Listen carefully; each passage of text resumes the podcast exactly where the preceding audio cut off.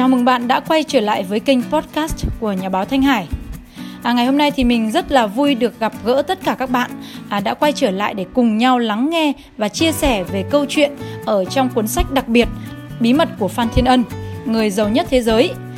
Và ngày hôm nay thì mình xin được giới thiệu đến tất cả các bạn tờ kinh số 1 trong cuốn sách Bí mật của Phan Thiên Ân, người giàu nhất thế giới. Mình hy vọng là những thông điệp đặc biệt trong tờ kinh số 1 này cũng như là những điều mà tác giả, tiến sĩ Alan Phan đã chia sẻ trong cuốn sách này cũng sẽ góp phần mang lại một niềm cảm hứng nào đó để giúp cho các bạn có thể thay đổi công việc và cuộc sống của các bạn. Chúc các bạn sẽ có những giờ phút trải nghiệm thật là thú vị và chúc các bạn một ngày mới thật là an lành. Bây giờ chúng ta sẽ bắt đầu nha.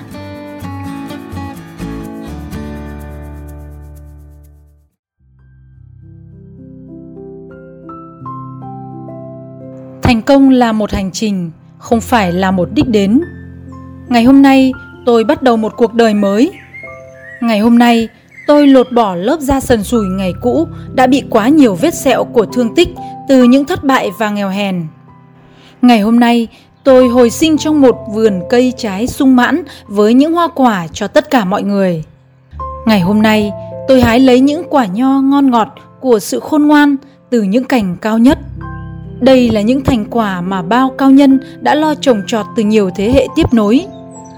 Ngày hôm nay, tôi hưởng thụ toàn vẹn cái thơm ngon của những chùm nho này. Rồi với tất cả cẩn trọng, tôi để những hạt giống nảy mầm tự đáy tâm hồn và một đời mới đâm chồi nảy lộc.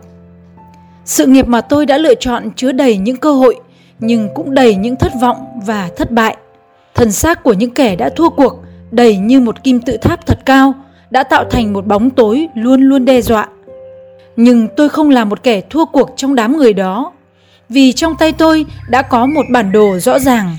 Nó giúp tay lái của thuyền tôi vượt qua những sóng nước hiểm nghèo và đưa tôi tới một bến bờ mà mới chỉ ngày hôm qua tôi vẫn chưa dám mơ ước. Tôi không bao giờ mặc cả thêm nữa với sự thất bại. Thiên nhiên không bao giờ muốn đẩy đọa thân xác tôi, thiên nhiên cũng không có ý định gây cho tôi đời sống những thất vọng. Trong quá khứ, tôi đã chấp nhận đau đớn như chấp nhận thất bại. Kể từ nay, tôi sẽ loại bỏ chúng như loại bỏ những bóng tối đã vây quanh. Tôi đón nhận những sự khôn ngoan của những cao nhân, của những điều kinh dạy bảo, cũng như đón nhận tia nắng mặt trời rực rỡ của thịnh vượng, quyền lực và hạnh phúc để đưa tôi đến một giấc mộng thiên đường tôi hằng mơ ước. Thời gian lần lượt dạy dỗ tất cả khôn ngoan cho kẻ nào bất tử nhưng tôi không có cái may mắn để sống ngàn đời. Ở một bình diện khác, trong cái thời gian hạn hẹp của đời sống, tôi phải tinh thông nghệ thuật của kiên nhẫn, vì thiên nhiên không bao giờ vội vã để tạo một củ nhân sâm, cái gốc rễ của cây phải sống cả trăm năm. Trong khi đó, cây hành hương chỉ cần 9 tuần. Tôi đã sống cuộc đời của một cây hành, nó làm tôi bất mãn. Bây giờ, tôi phải sống cuộc đời của củ nhân sâm và thời gian tạo tôi thành một người giàu nhất thế giới. Nhưng tôi phải bắt đầu như thế nào? Tôi không có kiến thức cũng như kinh nghiệm để đạt mục tiêu và trong quá khứ tôi đã của quạng trong ngu dốt và đã vấp ngã trong những tủi thân liên tục. Câu trả lời rất giản dị. Tôi bắt đầu hành trình với hành lý thật nhẹ, không vướng bận với những kiến thức không cần thiết và không bị trì trệ với những kinh nghiệm thừa thãi.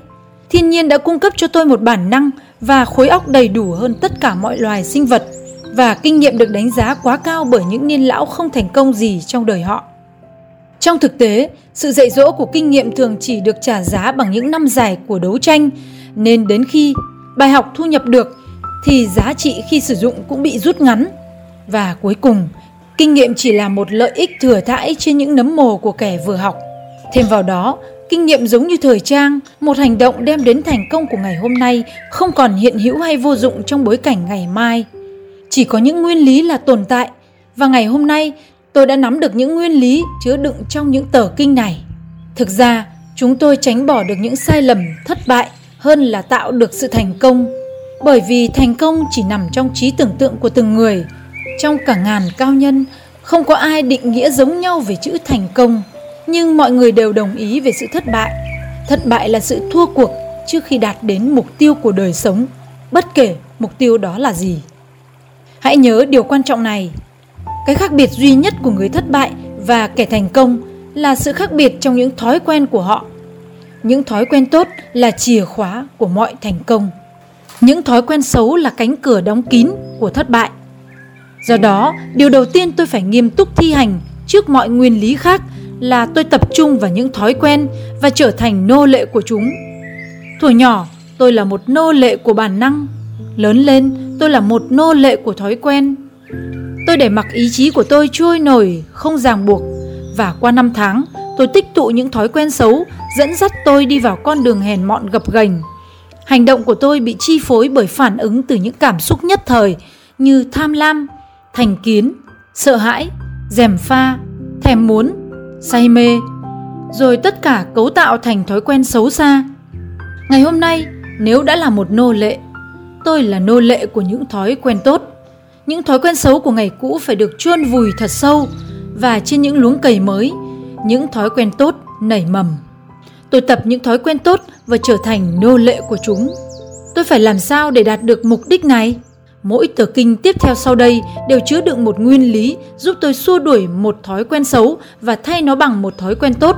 Định luật thiên nhiên dạy rằng chỉ có một thói quen mới mới có thể thay thế được một thói quen cũ do đó tôi phải tự giác và nhất quyết tạo một thói quen đầu tiên như sau tôi đọc và nghiền ngẫm mỗi tờ kinh liên tục trong vòng 30 ngày như nghi thức sau. Trước hết, tôi đọc tờ kinh này khi vừa thức dậy vào mỗi sáng, đọc trong im lặng. Sau khi ăn trưa, tôi đọc lại một lần nữa, cũng trong im lặng. Rồi trước khi đi ngủ, mỗi đêm tôi đọc lớn lên tất cả mọi chữ trong tờ kinh này. Tôi đọc như vậy trong 30 ngày, đọc cho đến khi việc đọc kinh 3 lần mỗi ngày trở thành một thói quen. Sau 30 ngày này, tôi mới tiếp tục đọc tờ kinh số 2 và cũng đọc nó trong 30 ngày. Tôi đọc mỗi tờ kinh liên tục trong 30 ngày và mất 300 ngày trước khi đọc hết 10 tờ kinh. Thói quen này giúp tôi được những gì? 10 tờ kinh này chứa đựng tất cả những nguyên lý định luật của sự thành công. Mỗi lần đọc là mỗi lần tôi ghi khắc vào tận tâm thức từ khối óc đến con tim, từ bản năng đến giấc mơ. Những dòng chữ của một thói quen mới. Tiềm thức là một vũ trụ, tôi không bao giờ thấu hiểu, nhưng nó lại chứa đựng những quyền lực ảnh hưởng thật to lớn đến hành động của tôi. Do đó, tôi phải cần một thói quen liên tục 30 ngày, những dòng kinh này mới thấm sâu vào tiềm thức. Tiềm thức càng hấp thụ những dòng chữ, tôi càng thấy gia tăng sinh lực mỗi khi thức dậy. Sức khỏe, lòng yêu đời, yêu người, sinh lực đẩy tôi lên đường mỗi ngày. Chiến thắng mọi sợ hãi vẫn tiềm tàng trong quá khứ. Tôi hạnh phúc nhìn tia nắng mỗi ngày, tin tưởng rằng tất cả giấc mộng rồi sẽ thành sự thực sự cao cả chiếm ngự và xua đuổi cái nghèo hèn, biến động và đau tủi. Lần đầu, tôi phản ứng như lời kinh dạy bảo trong tất cả mọi tình thế xuôi ngược. Những phản ứng này ngày càng dễ dàng bởi vì chăm hay không bằng tay quen. Từ đó, một thói quen tốt bắt đầu mọc rễ. Khi một hành động thành thói quen, tôi thực hiện thật thiện nghệ. Càng thiện nghệ, càng thích thú, càng gia tăng hành động. Tất cả là một chuỗi phản ứng dây chuyền hành động đó thành thói quen và tôi trở thành nô lệ của thói quen ấy. Ngày hôm nay, tôi bắt đầu một cuộc đời mới. Tôi bắt tôi phải giữ một lời thề là không gì ngăn trở được sự tăng trưởng của đời này. Tôi không vứt bỏ đi một ngày nào. Tôi đọc kinh liên tục. Tôi hiểu rằng một ngày vứt bỏ là một ngày tôi không còn tìm lại hay thay thế. Tôi không và nhất định không gián đoạn cái thói quen đọc kinh này. Cái thời gian để đọc một tờ kinh chỉ có 10, 15 phút một cái giá quá nhỏ để trả cho hạnh phúc và thành công sẽ đến. Tôi đọc và nghiền ngẫm từng ý nghĩa của mỗi dòng kinh. Dù dòng chữ có đơn giản, tôi đọc tất cả nghiêm túc của mọi tâm trí. Cả ngàn trái nho mới cất được một ly rượu nhỏ. Cả ngàn vỏ nho và xác nho phải được gạn lọc để có được một chút rượu. Cả ngàn cái khôn ngoan của cao nhân nhiều thế hệ đã được gạn lọc để có được một tờ kinh. Tôi đọc như tôi đã kính cẩn uống một ly rượu nho, không một giọt nào đổ ra. Cái mầm của thành công đã được tôi uống trọn vẹn và đang nằm trong tiềm thức. Ngày hôm nay, lớp da cũ của tôi đã trở thành cát bụi. Tôi ngẩng mặt cao, bước đi những bước mạnh của kẻ chiến thắng. Dù không ai biết, ngày hôm nay tôi đã trở thành một con người mới với một cuộc đời mới.